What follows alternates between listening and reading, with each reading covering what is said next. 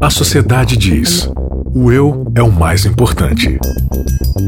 A Bíblia diz: negue-se a si mesmo. O mundo incentiva: siga seus desejos.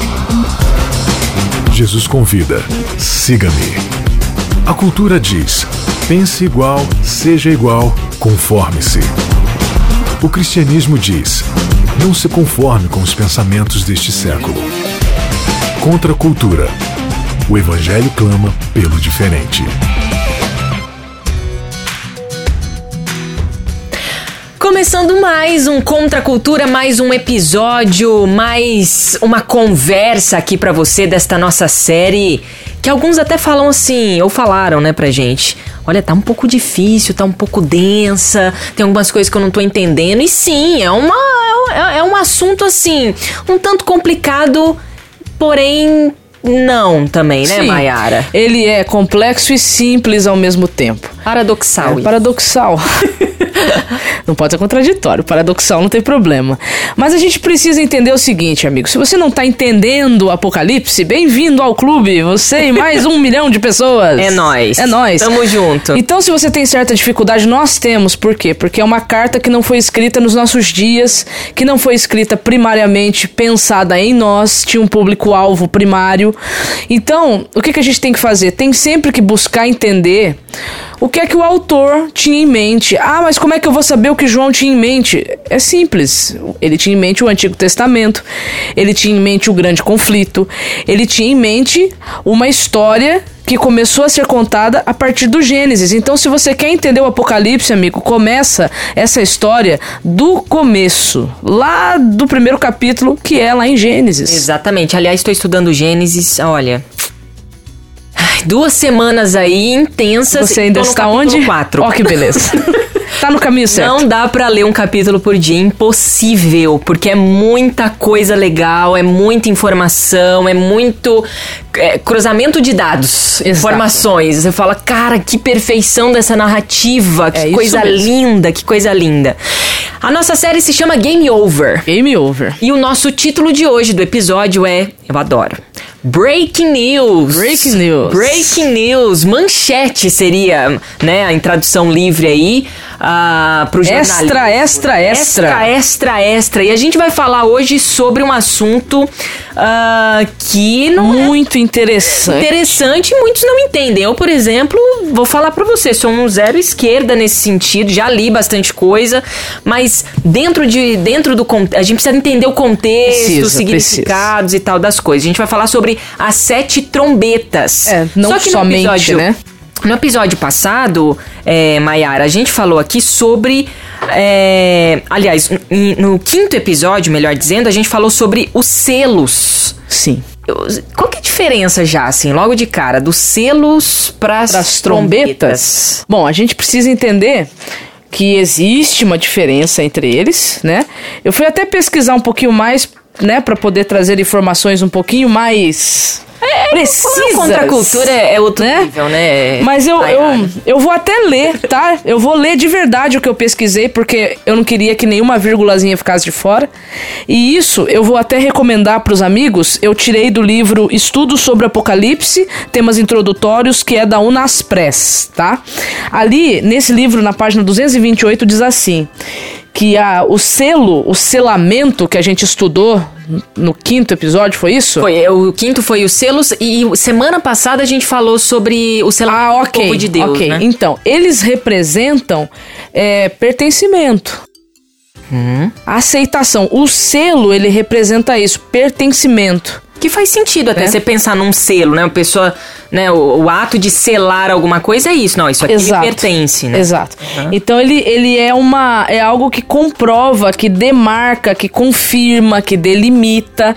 Então, no contexto do, do livro do selado, o selo estava mostrando, demarcando que aquilo ali pertencia a alguém.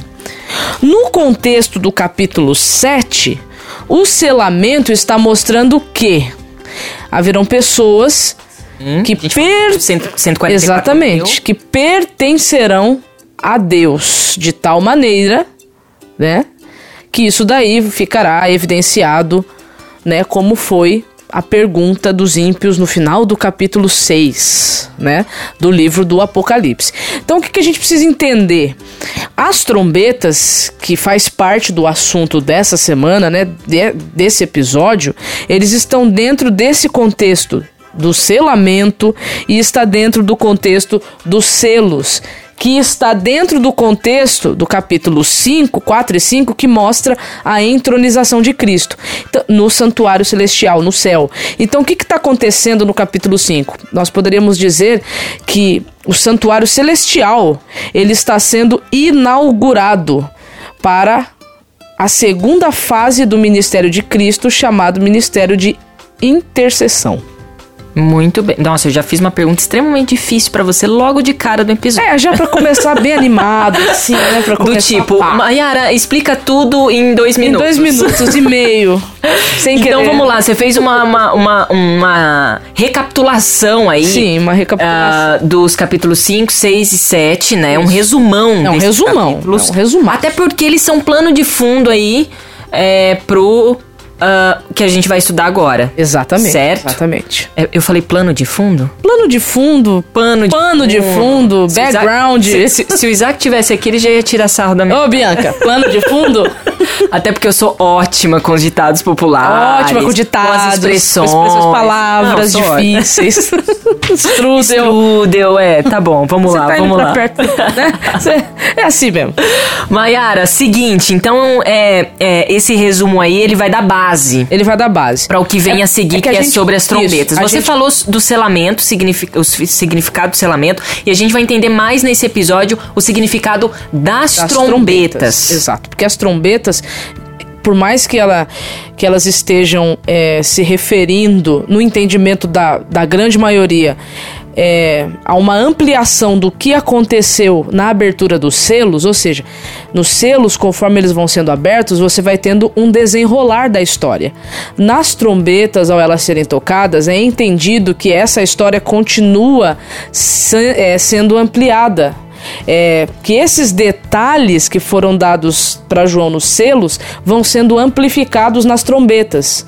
Né? Então é como se fosse a, a, as mesmas visões, só que com uma visão mais ampliada, né? com uma visão mais amplificada.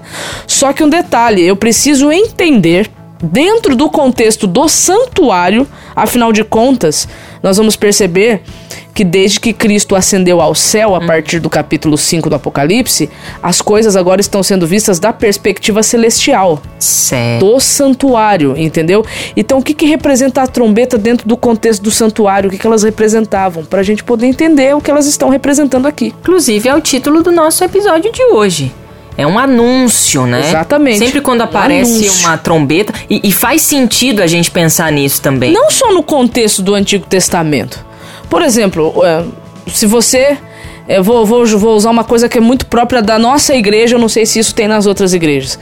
Mas, por exemplo, é, os desbravadores, né, os escoteiros da nossa igreja, quando vão acampar, quando eles têm que acordar, não tocam um som bem forte anunciando que é hora de acordar? Sim. Ou quando tem que se reunir todo mundo num determinado local, não tem um som bem alto que é para anunciar que está na hora de se ajuntar. Então, no Antigo Testamento, principalmente quando você vai para Êxodo, capítulo 33, você percebe que todas as vezes que Deus ia falar, tocava-se uma trombeta. Quando Deus ia anunciar alguma coisa, to se tocava uma trombeta.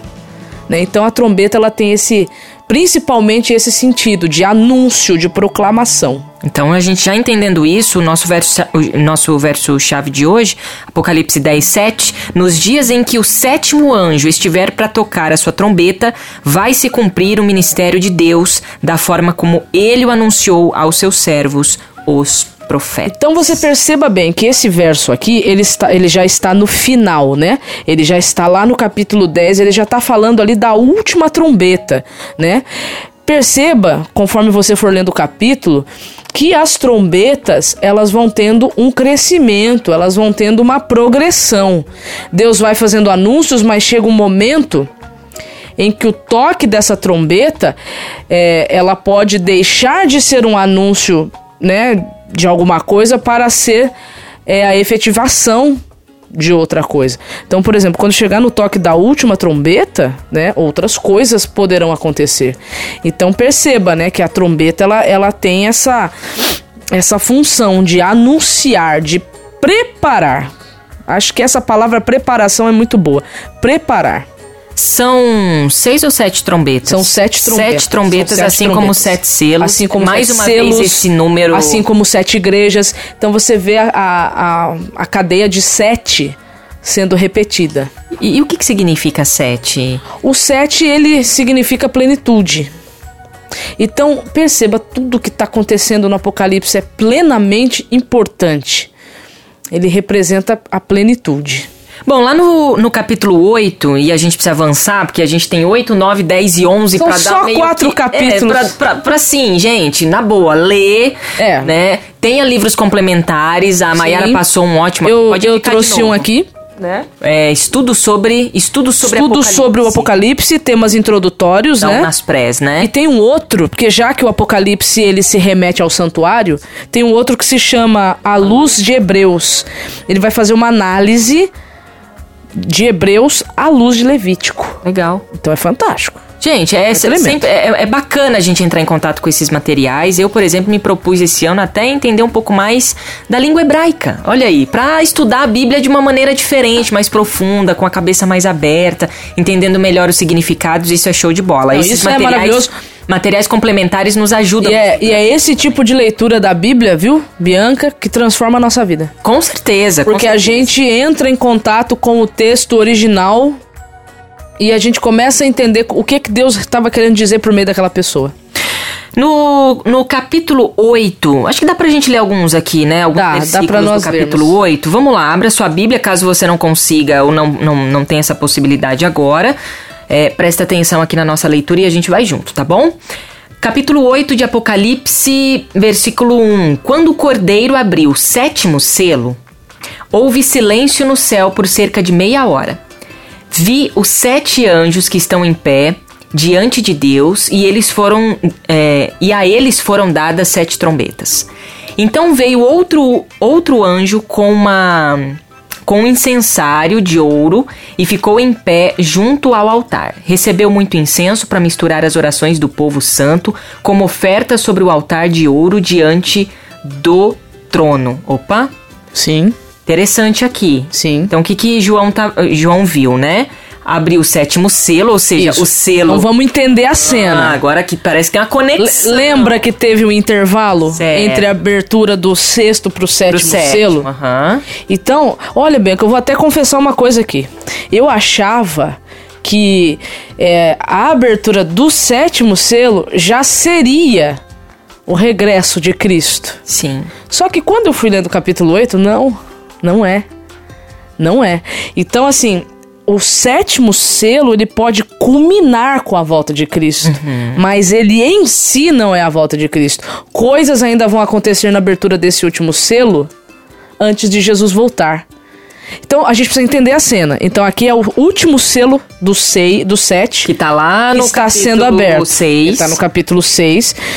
Por que, que ele só aparece agora no capítulo 8 de novo? Porque teve o intervalo, que é aquele intervalinho, o capítulo 7 do Apocalipse, para poder explicar pros ímpios que fizeram a pergunta Certo. quem poderia estar em pé diante do cordeiro, quem poderia sobreviver Sim. a tudo que estava acontecendo. É, tá lá no capítulo 6, versículo 17. Exato.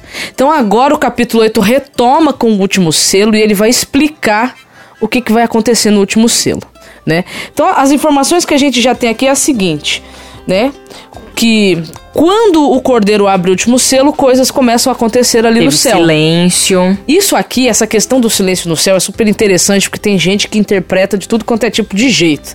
Tem gente que interpreta esse silêncio no céu como sendo a volta de Jesus. Não sei se você já ouviu falar disso, mas tem gente que interpreta isso como sendo a volta de Jesus. Eu também pensava assim. Só que quando eu fui lendo, não faz sentido. Por quê? Porque ainda faltam as trombetas serem tocadas. Ainda falta o anúncio, breaking news. Ainda falta o break news celestial, entendeu? E aqui é mencionado um anjo, no verso 3, que está em pé junto ao altar de incenso. Quando você volta para o Antigo Testamento, para o santuário terrestre, isso aqui é um simbolismo do sacerdote. Porque o altar de incenso ficava dentro do santuário, ficava no lugar que era chamado lugar santo. E dentro do lugar santo do santuário era onde acontecia a intercessão diária. Então, quem é que representa esse anjo aqui? Quem foi que chegou no céu e acendeu e inaugurou o santuário celestial lá no capítulo 5? Foi o Cordeiro, foi Cristo. Então, esse anjo aqui representa Jesus iniciando a sua obra de intercessão. Agora tem uma outra informação aqui, desculpa, até te cortei, mas. Não, sem problema. São, são tantas informações, São eu tô lendo aqui e tá borbulhando a minha cabeça. Aí recebeu muito incenso para misturar as orações do povo santo como oferta sobre o altar de ouro. Que, que, que orações são essas? É o seguinte, é, quando o sacerdote entrava no lugar santo todos os dias lá do santuário terrestre, aquele incenso que ele punha no incensário e ele ficava. é, como é que se diz? Ele ficava perfumando, eu vou usar essa palavra, que foi a única que eu encontrei. Que ele ficava ali perfumando ali o lugar santo com aquele incensário cheio de incenso. Aqueles incensos simbolizavam as orações do povo de Deus. Aí o que que acontecia? Aquele altar ficava bem pertinho da cortina que fazia separação entre o lugar santo e o santíssimo. Então, simbolicamente, o que acontecia com aquela fumaça? Ela subia pela cortina e passava para dentro do lugar santíssimo. Aham. Dentro do lugar santíssimo do santuário, gente, isso tudo tá no Antigo Testamento, tá? A partir de Êxodo 32. Quando ela entrava ali pro lugar santíssimo, lá dentro do lugar santíssimo tinha a Arca da Aliança. No meio dela tinha a manifestação visível da glória de Deus, que era Shekinah. Então o que que acontece? Aquele anjo estava intercedendo em favor daquelas pessoas, aquela fumaça indo diante de Deus simbolizava justamente essa obra de intercessão. Então agora, no céu, quando Cristo foi para lá, o que, que ele foi fazer lá? É isso que o Apocalipse vai mostrar. Quando ele chegou, ele começou a interceder pelo povo. Ele começou a sua, o seu ministério intercessor, o seu ministério sacerdotal. É isso que está acontecendo aqui no capítulo 8. E o silêncio no céu, por que, que acontece silêncio no céu? Não é porque o céu está vazio. É porque o céu está em expectativa pelas coisas que vão acontecer na sequência Que massa. da cena. Então é, é aquele silêncio assim de. Me arrepia isso. Claro. O que, que vai acontecer agora? É que a gente não para pra pensar nessas coisas, Não. Maiara. A gente Não. lê, ah, tá, olha aqui as sete trombetas. Ah, hum, legal. Ah, o livrinho Não. aqui que João Gente, comeu. me ah, arrepia. tá. É fantástico. O céu tá em expectativa para saber o que, que vai acontecer com os seres humanos agora.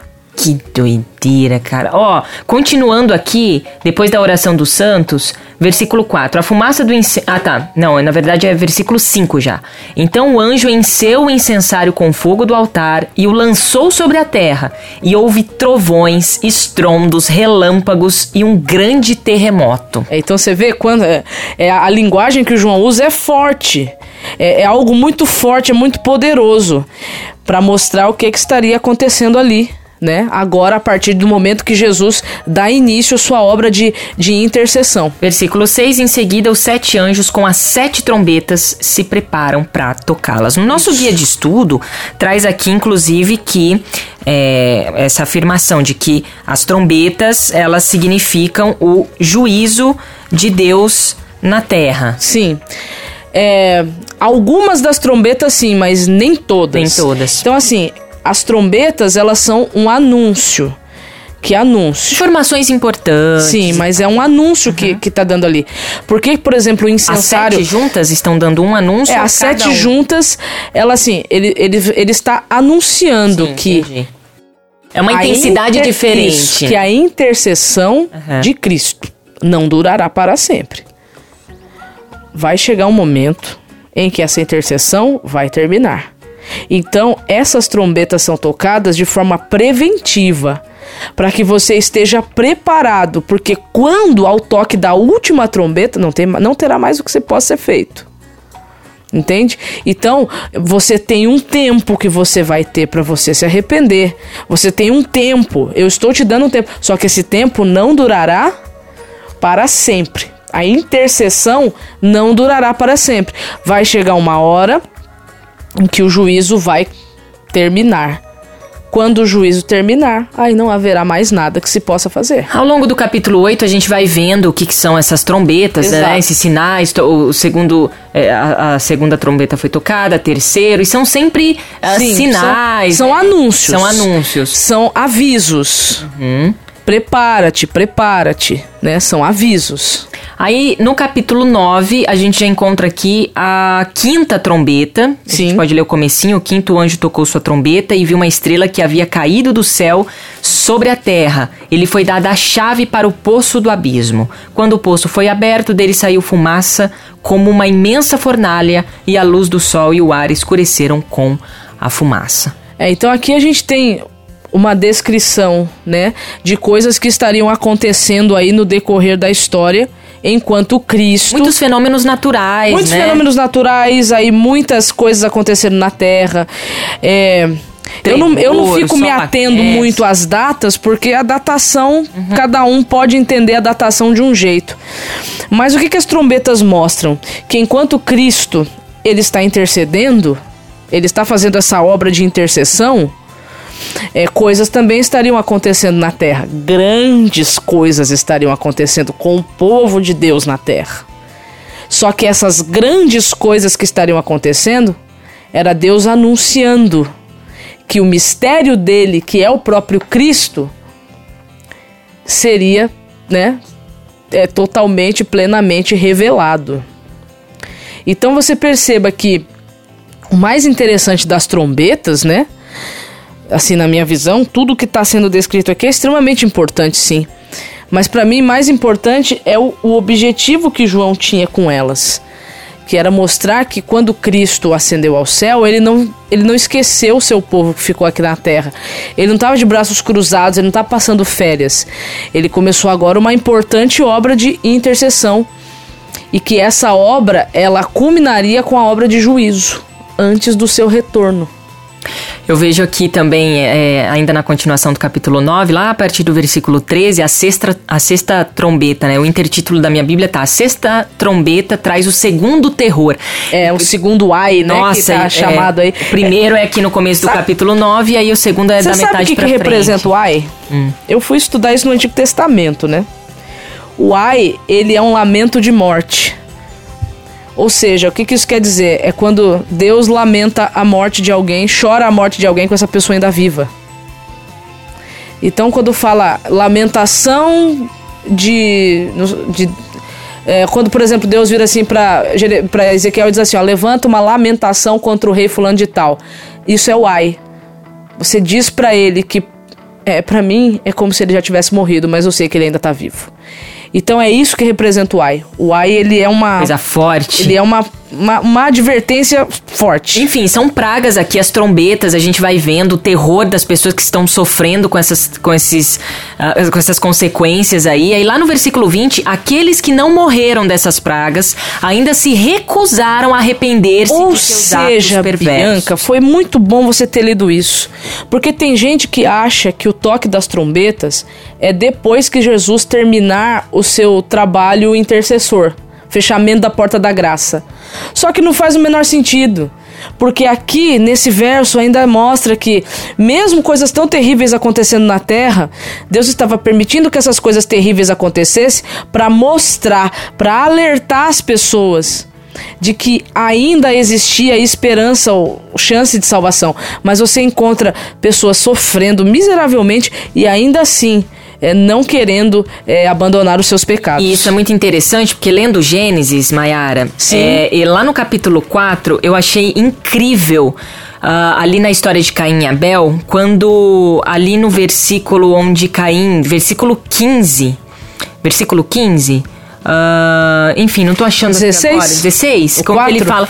É que na verdade ele fala. É, tá certo, 16. Onde Caim fala assim. É, onde a Bíblia fala assim: Ca- Caim saiu da presença do Senhor e estabeleceu-se na terra de Nod, a leste do Éden. Ou seja, ele escolheu, Ele escolheu sair, sair da, da presença presença do de Senhor. Deus. Ele escolheu não se arrepender. Não foi assim, Deus, olha, agora você matou seu irmão, tá aqui um castigo e eu não quero mais você, você não existe mais pra mim. Não. Não, porque quando Caim, eh, Abel morreu, Cristo pergun Jesus perguntou pra ele, Deus perguntou pra Caim: o que, que, que, você, fez? O que, que, tá, acontecendo? acontecendo? É. Tipo, vamos dialogar, eu quero te ajudar. duas perguntas que ele fez importantes. Isso mostrando o quê? Que Deus estava profundamente interessado em Caim. Deus não perdeu o interesse em Caim, mesmo Caim pecando.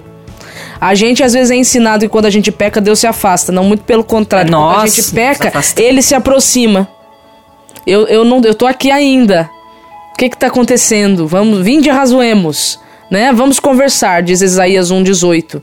Então, o que, tá, o que aconteceu com Caim é exatamente o que está acontecendo aí com esses que você leu nesse verso 20, né? Uhum. Do, do, do, capítulo 9 do Apocalipse. Ou seja, os juízos estão. Os juízos não, né? As coisas estão acontecendo.